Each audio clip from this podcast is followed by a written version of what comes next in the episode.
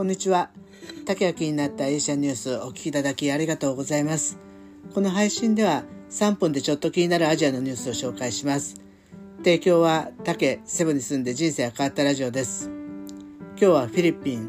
笹生選手がフィリピンで切手にという話をお知らせします。えー、マニラ新聞によりますと、フィリピン郵便局フィルポストの古編集局長は女子ゴルフのメジャー大会最高峰全米女子オープンのフィリピン国籍者として初めて制した笹生優花選手19歳の切手を発行すると発表しました。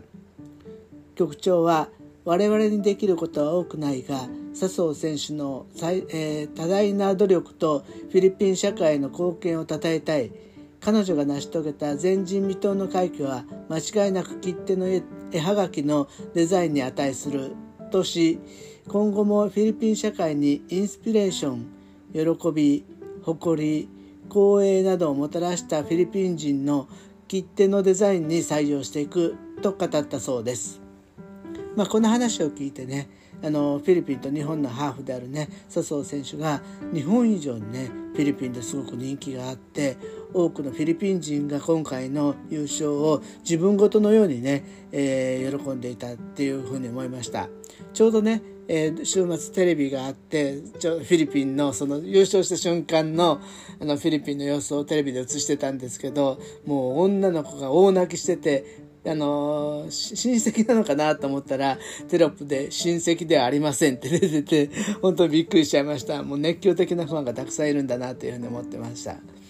えー、彼女はね優勝に際して、まあ、ドトゥレタ大統領まで応援のコメントを出してくれてねあのすぐにね記念切手に発行を決めるあたりはねなんかフィリピン人らしいなって思いました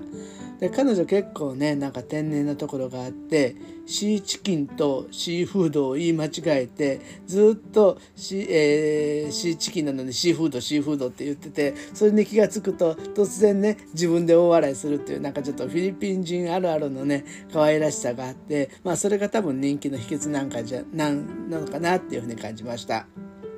はい。この配信ではあれこれアジアのニュースを仕入れて雑学ネタになる配信をしています。ぜひフォローして日々の小ネタにお使いください。お聴きいただきありがとうございました。